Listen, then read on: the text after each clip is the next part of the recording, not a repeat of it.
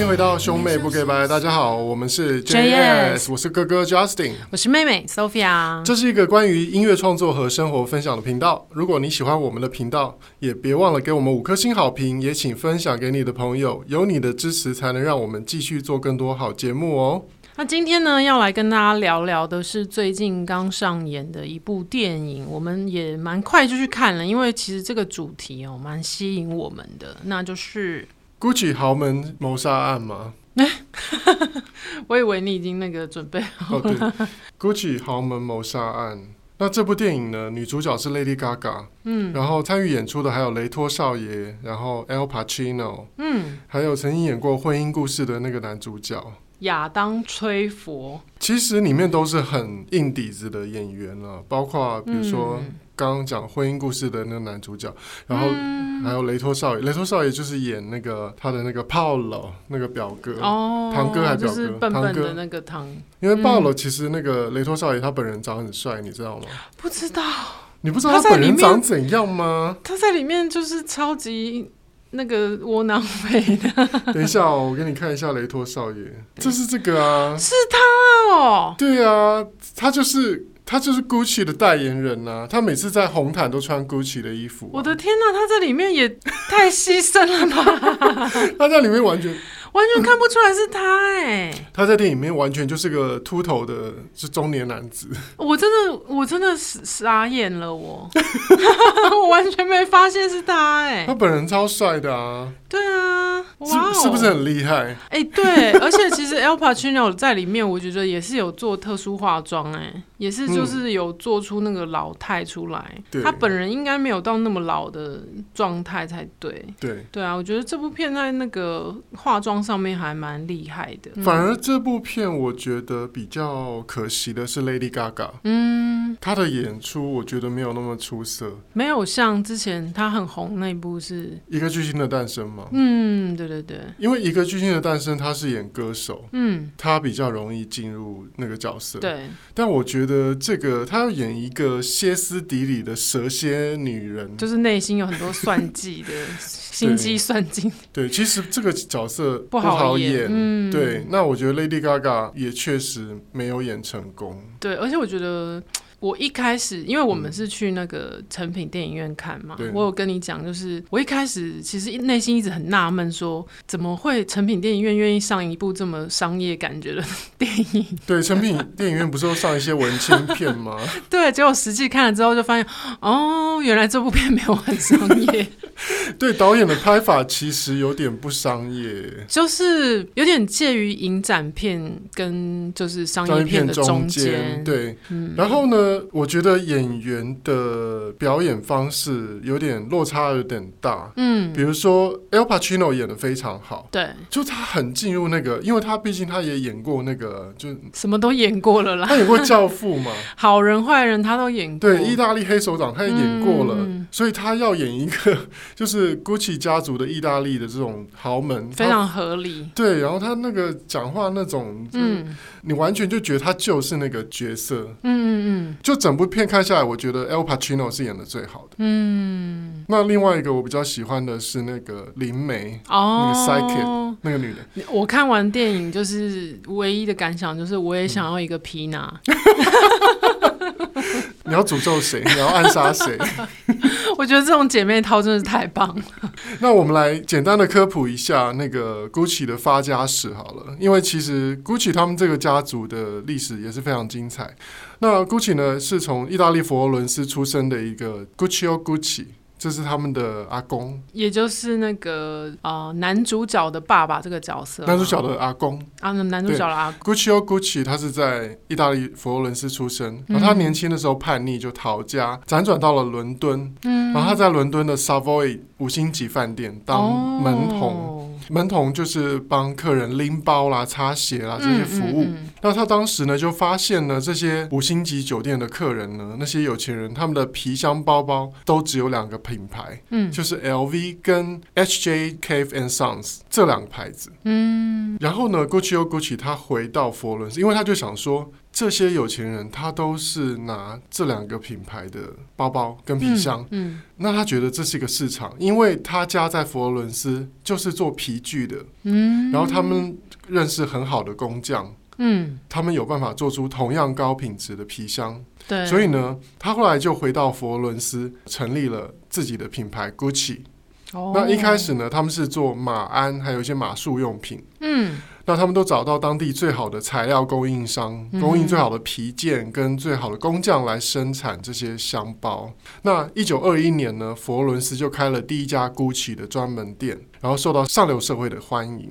然后之后陆续在米兰、罗马都开设分店。嗯，那这个阿公呢，Guccio Gucci 的大儿子 Aldo 呢，是最有生意头脑。嗯，Aldo 就是 El Pacino 演的这个角色。哦，那在 Guccio Gucci 过世之后呢，Aldo 就继续营运这个品牌。然后那个著名的双 G 的 Gucci logo，哦，就是他设计的。嗯，然后在二次大战之后物资短缺，然后那个时候缺乏皮件嘛，缺乏好的皮件。那时候呢，他们就开发了帆布包，哦，就是很经典的这个红绿的这个颜色。对，嗯，然后代表意大利。然后还有就是竹节包，竹节包也是因为战后物资缺乏。那他们就把把手用那个竹，因为竹子的成本很低，哦是哦，可是它却变成了一个很有标志性、很特别的一个、嗯、一个存在。那后来呢，这个 Aldo 呢到了美国之后，就看到当时美国人都爱穿那个咖啡色的乐福鞋，嗯嗯嗯，然后他就想说咖啡色真丑，然后呢他就想说怎么去改造这个美国人爱穿的乐福鞋呢？嗯嗯嗯，他就把它改成纯黑的皮质，然后加上金色的马衔扣。因为他们家是做马具出身的，对，他就把这个马衔扣呢变成金色，放在了乐福鞋上面。嗯，一直到现在，很多人在红毯上，或是在一些呃 fashion show 啦，或是一些 party 上面，嗯，他们会穿 Gucci 的这双乐福鞋。哦，这也是来自 Aldo 的设计。那还有就是星月包，当年就是。美国第一夫人贾桂琳·甘乃迪，她的最爱。嗯，后来他们甚至就干脆把这个星月包改名叫做 Jackie 包，就是假、哦、假鸡包。假鸡包。对。然后 Aldo 也在当时呢，就向银行贷款，然后扩张 Gucci 的海外分店。嗯嗯，他们甚至在当时在日本也有分店。对啊，他在电影里面有提到，就是日本人很爱他们的牌子。对，他都说 Konnichiwa，开始学日文这样。那女主角的背景是怎么一回事呢？女主角叫做 Patricia。嗯，Patricia 应该是这样念了，帕特里西亚。然后他来自蓝领阶级，他的母亲呢，原本是一个餐厅的 waitress，那、oh. 后来呢，就是带着他改嫁了一个货运公司的老板，他们才开始过上比较好的生活。那母亲从小就三观不太正，灌输他一些不正确的人生观，就是拜金这样子。嗯、帕特里西亚他有一句名言，他就说：“宁愿坐在劳斯莱斯上哭泣，也不愿意坐在自行车上笑。”哇哦！你不觉得这句话很经典吗？就是，但是总觉得好像身边有一些人也是有类似这样的价值观。谁？我认识吗？就是认识的人。哦，嗯。但是我觉得就是要有这样的个性，他才会变成一个传奇人物。哎。是没错，不然你就是一个平庸的，你知道平庸的有钱人。每个人追求的不一样。对，嗯，帕特里西亚呢就跟莫里奇奥，莫里奇奥就是这个男主角，嗯，跟他恋爱嘛，然后他们在一个 party 认识，莫里奇奥就觉得帕特里西亚就是哇身材很好，然后长得貌美如花，很像那个当年的伊丽莎白泰勒，嗯，他等于是小一号的伊丽莎白泰勒，嗯，那我觉得甚至 Lady Gaga 演她都还有点不够美。而且我我看了他那个本尊的长相之后，还有他的那个妆容之后，嗯、我觉得那个妆容没有没有实际上还原当时的那个年代的妆容，哎，嗯，反而那个之前那个苏活迷离夜哦，迷离夜迷离夜苏活，迷离夜苏活里面的那个妆容还比较接近这个嗯六零年代的对这个六零年代的风格，嗯、就是眼线要很黑很粗，然后很长，然后睫毛也是要刷的很长。长这样。当时帕特里西亚跟莫里西欧他们恋爱，但是他们门当户不对，所以呢，莫里西欧他爸爸是反对的。嗯哼，而且他爸爸就觉得说，嗯，他就是配不上我们家啊。嗯，那他就是一个拜金女。嗯，这样的女生很多，他就跟他儿子说，你自己要小心，他不过就是他们之中的其中之一而已。嗯，可是莫里西欧还是坚持要娶帕特里西亚，所以呢，嗯、那帕特里西亚的爸爸人很好。嗯，他就说没关系，那我们就供你念书。嗯，你就等于就入赘到那个帕特里西亚家。嗯，他爸爸呢就帮他支付完他的法学院的学位，让他念完书，哦、然后让他在那个他们的那个货运公司上班，这样，啊、然后帮忙洗车啦等等的。嗯你有没有发现，那个帕特里西亚他爸爸是当年《托斯卡尼艳阳下》里面那个意大利男生，一开始帮女主角找房子那个？找房子是很帅的那个吗？不是，不是，是比较平，就是已经已婚的那个。忘记了，我完全忘记他长什么样子了，可能要重看一遍。他其实是一个意大利有名的男演员哦。对，然后大家如果再看第二次《Gucci 豪门谋杀案》的话，可以注意一下那个角色。嗯，对。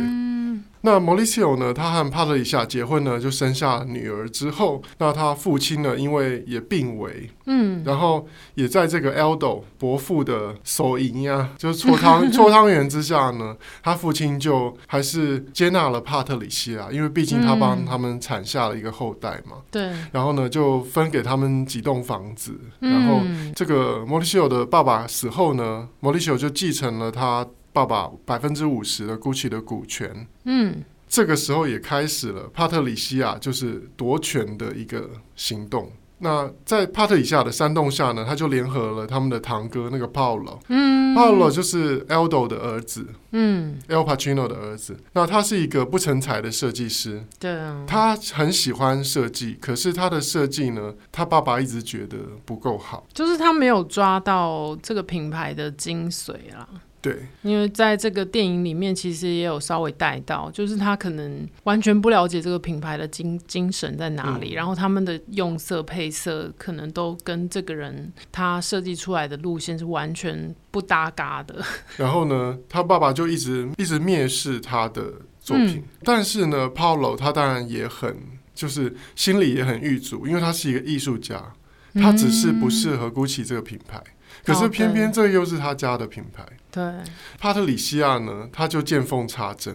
嗯，他们呢就去煽动，就说联合这个堂哥 Paulo 开始算计自己的大伯 Aldo。对，那因为他们知道大伯，而且这种大企业都有逃漏税嘛。嗯，所有的大公司其实都难免会逃漏税。那他们呢就利用这一点呢，就去。告发了自己的大伯 Aldo，嗯，嗯，结果呢，这个 Aldo 就在七十几岁高龄的时候呢，还入狱去服刑了一年。嗯，莫里西欧呢跟帕特里西亚就向 Paulo 呢去购买他剩下的股份，其实当时 Paulo 只有三趴的股份。但是因为本来莫莫里西欧就继承了百分之五十的股份，他加起来就五十，加起来就五十三，他就是他伯父了。对，他就是绝对多数，他等于就是董事会上有权利决定所有事情的人。嗯嗯嗯，那他就变成大股东了，然后就开始整顿公司啊，其实也是在。这个帕特里西亚一手的怎么讲？一手协助之下，嗯，因为帕特里西亚其实他才是那个幕后主使的人。因为其实男主角他没有那么多的心机，跟那个、嗯、就是他其实对继承这个品牌、继承这个家族的这个股份什么，他其实原本是完全没有兴趣的。对。可是也很奇妙，就是人家说利欲会熏心嘛。嗯。就是当这个 Patricia 啊 Patricia，Patricia，反正就是 Lady Gaga 这个演的这个女主角的角色，她去她去在背后一直操弄，想说，哎、欸，只要把我老公弄有钱了，我就可以跟着升天了这样子。嗯、可是呢，当老公有钱了，就是人就是有一句话说什么，有钱了就会有钱了就会搞花样嘛。对，对对，搞花样，对，对啊，所以就是。一体有两面啦，有好也会有坏。男人有钱呢，就会玩花，嗯、就会耍花样。对啊，所以就是难免最后还是会演到，就是说，虽然说就是哎，继承了这个大部分的股权了，然后先生也成才了，变成这个公司的这个最大的这个老板，对，对。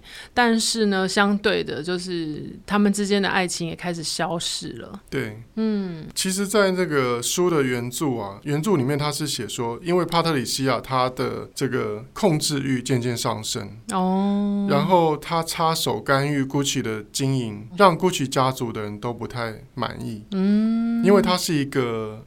就是他个性，你也看过那个纪录片，她、嗯嗯嗯、是一个很，她是一个很锋利的女人，嗯，她不是一个很圆融的女人，对啊，然后她是一个，是一个想尽办法会得到她想要得到的东西的人，然后她要怎么样就一定要怎么样的女人，嗯，我想这样的女人在我们生活周遭都曾经遇到过，而且我觉得其实我看看完电影真的很想。大拍手，为那个大老婆就是大声的鼓掌。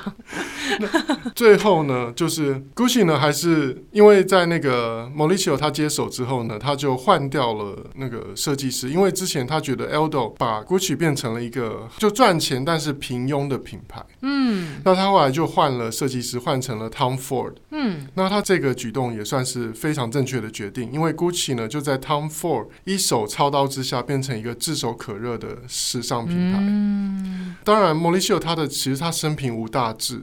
他并不是很有经营的眼光，那他毕竟他是他其实是学法律出身的嘛，他对设计其实是一个的外行。对，嗯，那后来呢，他其实就因为他花钱如流水，嗯，然后他到处去买一些帆船啦、游艇啊，然后豪宅什么的，嗯，然后他们两个生活费又超级高，嗯，就非常可怕。于是呢，在当时呢，虽然 Gucci 是开始较好的品牌，但是最终。面临了破产边缘。嗯，那最后呢？这个他们当时呢邀请来经营的那个 Investcorp，嗯，Investcorp 同时也是那个经营 Tiffany 这个品牌的公司。嗯、那这个公司就觉得说，莫里西欧这样不行，因为他花钱如流水，他完全没有那个成本的观念。对。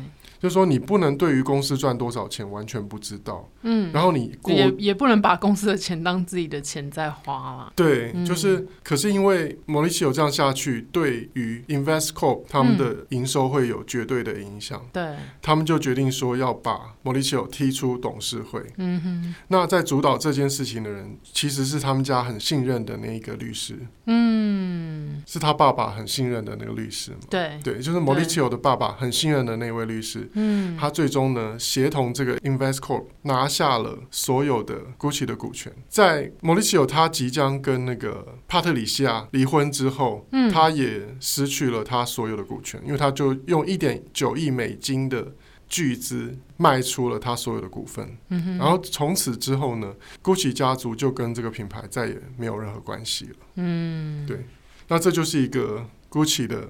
简单的一个历史，就是他们家从发家开始，然后到陨落，到他们完全退出 Gucci 的经营权，嗯，就是这样子。对啊，可是我觉得这个电影，坦白来说啦，就是我看完我会觉得对这个品牌没有加分。我在想，为什么 Gucci 愿意拍这样的电影？就是为什么愿意让人家拍这样的电影？因为我看到说，现在的 Gucci 里面已经没有任何 Gucci 家族的成员这一句话的时候，我就觉得，那他是不是已经成为一个有形无体的公司？就是他只是一个。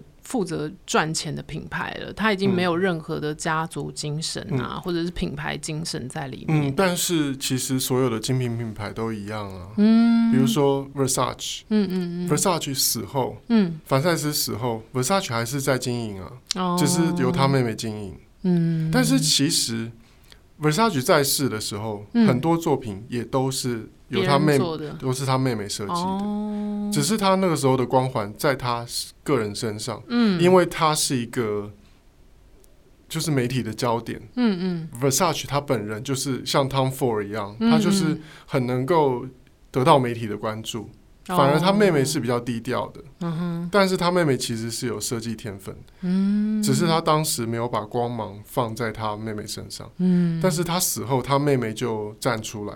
嗯，所以现在凡赛斯还是有一些不错的设计。哦，那现在当家的就是那个妹妹，她妹妹了。嗯，那就像 Jo Malone 也是啊。哦，Jo Malone 现在也不是 Jo Malone 女士的，她也不是她家族企业，就是变成是一个大品牌，她变雅诗兰黛大集团底下的一个牌子，这样。就是等于说，你把一个品牌做起来之后，其实这就是一个资本主义的悲歌嘛。嗯，或是说，它就是一个游戏规则。对，就是你一个企业经营起来之后，就像我我经营自己的公司，嗯，假设我现在是天达音乐的负责人，嗯，那有一天天达音乐做起来了，嗯，有人要花一点九亿跟你买，对，有人花一点九亿，不用美金了，人民币跟我买，我要不要卖？我当然卖。没有人要跟钱过不去。对，因为你要知道，现在比如说现在你拿到了一点九亿，嗯，你去做了妥善的投资，它未来可以变成四点八亿，可以变五点九亿，它可以变更多。而且像像比如说设计好了，或者是像 Jo Malone 这种。调香的这种、嗯、这种天分，它其实是具备在你自己的身上。嗯，所以即使你这个品牌原本的品牌卖出去了，你原本的技术还是在你自己的身上，在你的大脑里面。嗯、所以你那些东西是一点九亿或者是十几亿都买不走的。对，没错。嗯所以呢，帕特里西亚帮助莫里西奥夺权之后呢，莫里西奥他被权力冲昏头嘛，他不再听了帕特里西亚的意见，嗯，然后加上帕特里西亚的控制欲越来越重，两人感情渐行渐远。莫里西奥开始有跟 Paula 有婚外情，嗯，莫里西奥决定离婚，而且不想分给帕特里西亚跟女儿任何财产，嗯，这个帕特里西亚他怎么能咽下这口气呢？嗯，他当然就是不愿意离婚了啊。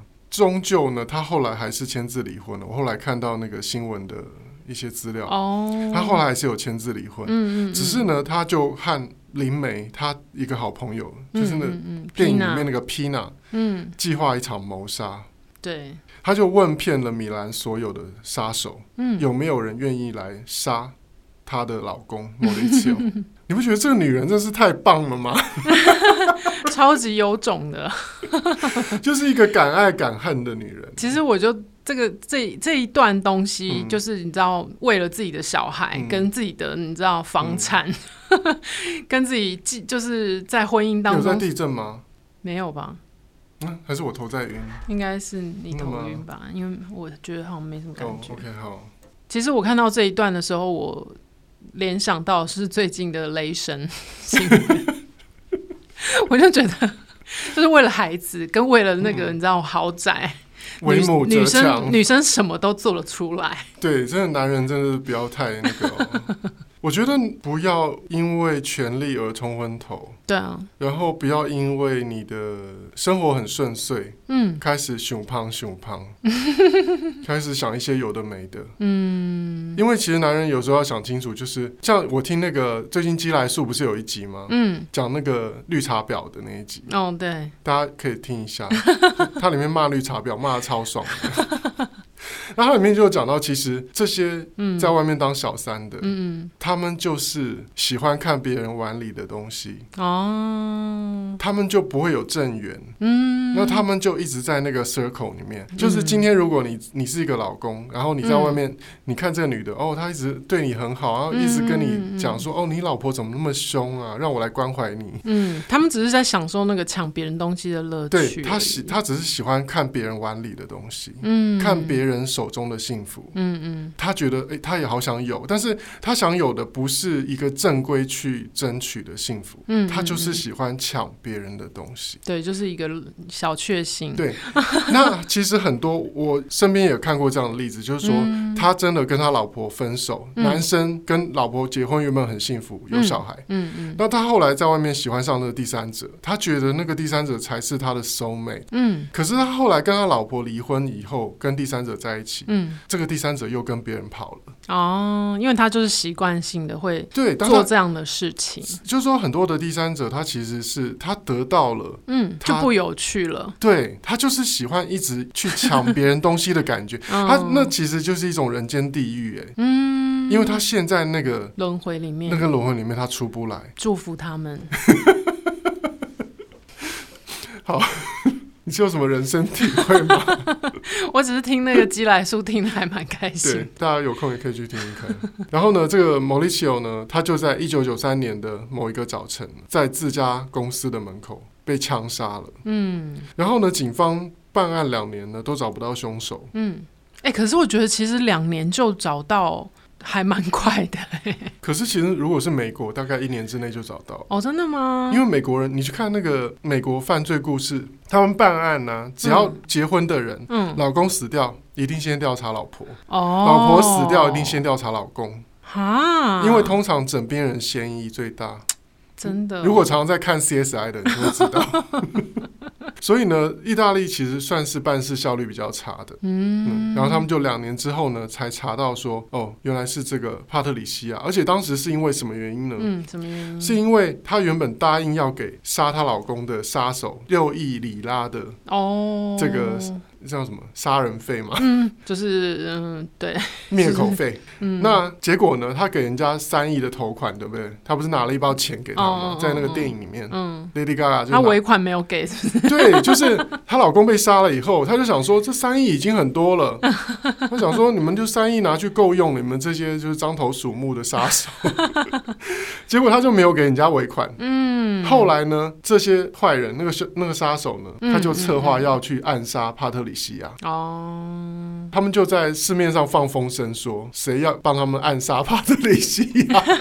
结果意大利的警方呢，就闻到风声，就去应征了杀手的工作哦，然后才抓到这个杀手。原来，然后杀手才跟他讲说，是因为帕特里西亚当初缺我们三亿里拉，还没有尾款还没有付。嗯嗯嗯嗯嗯。所以啊，各位这些就是该付的钱还是要付一下。对，尾款还没付的，农历年前把它付了吧。对，钱不要欠过年。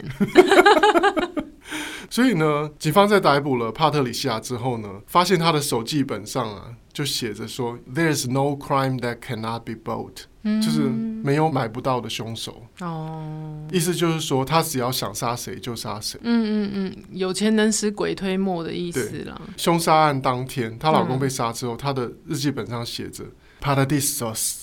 就是天堂，上天堂。这个这个电影里面有演出来。对，嗯，你不觉得这个女人真的是很精彩吗？就是就是杀了人，然后还在窗边掉泪，然后写下说：“ 我老公上天堂。”然后就是默默的拭泪，这样。不是，她说的天堂是说她老公死了活该，这世界就 是天堂。她说她升天了的意思，不是升天，她是说没有她老公的世界是天堂。哦你不觉得很？是这样子哦，那真的是每个人都有不同的解读哎。我我的解读是这一天她老公上天堂这样。哦，不是，no，哦，她是说老公死掉真是快活。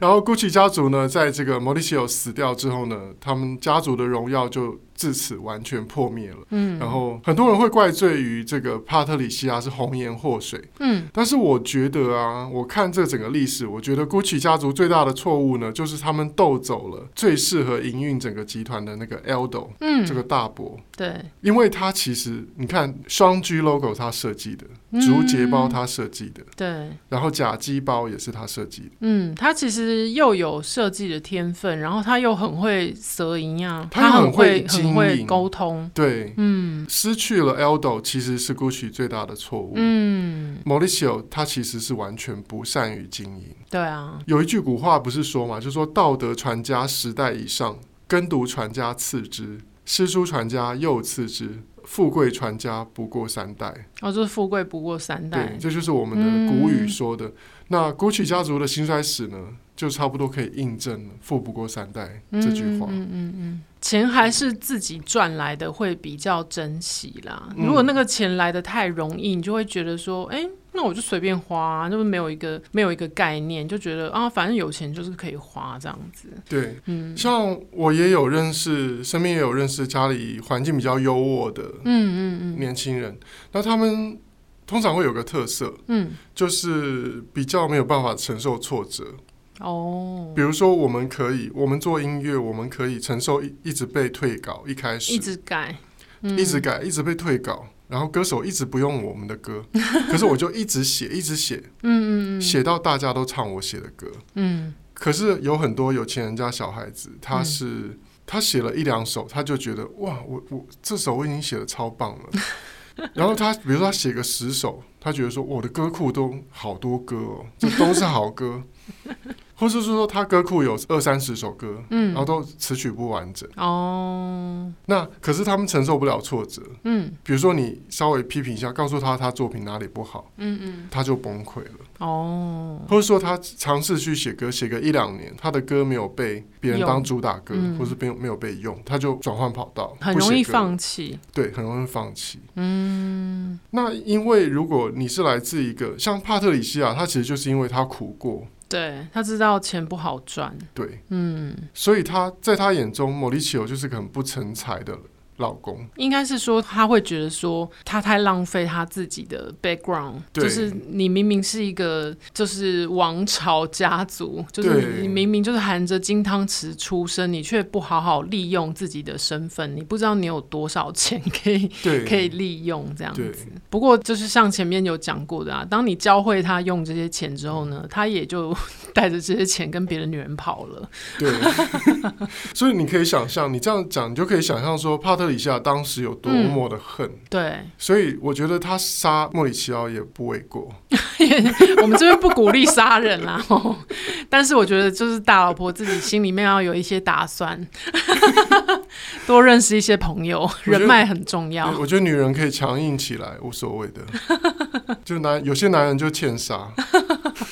没有啦，就是我只是说整个那个剧情这样看下来，假设如果我是帕特里西亚，对，我可以可以理解为什么他会有这样子的愤怒。对，我可以理解他为什么会想要杀了莫里奇奥。对啊，你想想看，他都为他生下了两个女儿，然后重点是只有只有这样子才能结束一切。哎、嗯，那这样子我们就觉得雷神更可怜了，因为雷神他没有像帕特里西亚这么挥霍，哎，而且他还没找到杀手。他也没有认识灵媒。啊，对，他应该交一个灵媒朋友，可以下咒的，或者至少有人可以聊天呢、啊。对啊，而且你知道那个帕特里夏，他对他那个灵媒朋友皮娜多好。嗯嗯嗯，我在网络上看他们，就是、嗯、他那时候跟他们一起出游，哦、他帮他买买跟他一模一样同款的貂皮大衣给他穿，哦、然后带他去滑雪，滑。滑雪，带他去滑雪，带他去度假。嗯，就是他对这个朋友也超级好的。帕特里西亚，对啊，对啊，不然他怎么愿意还帮他找杀手？这这么这么艰巨的任务，对，真的，对啊，最后还大家一起手牵手去坐牢，感情也是挺好的。好，那这这个电影呢，其实看完之后是蛮唏嘘的，因为觉得说古奇家族其实他们这个历史是最后是一出悲剧收场。对，我觉得就是他的结束的点有点让人就是好像。就是感觉有点惆怅，就是觉得说，就是没有一种舒畅的感觉，嗯、就是会觉得为什么要断在这里这样？而且他结束的结束的有点仓促。对，就是前面很认真的演，嗯、然后后面就是咻咻咻，然后就结 束了，咻咻咻嘣。对，就是哎哎、欸欸，男主角死了，结束，The End。这部电影看完就有点可惜，就是像那个我看到施生威老师他有讲，嗯、就是说他说这部电影，嗯、呃，他觉得雷迪斯考特拍坏了，有一点呢，对，因为前面真的蛮沉闷的那。那我看完之后，我的感觉是，像施生威老师有说，他说他觉得男主角那个中间那个情绪的转变很怪。就说他为什么突然之间不爱帕特里西亚？这的确有点怪，而且那小三也长得不够美。对，然后我 我后来就跟申申辉老师说，我说我觉得那个帕特里西亚演的不够疯。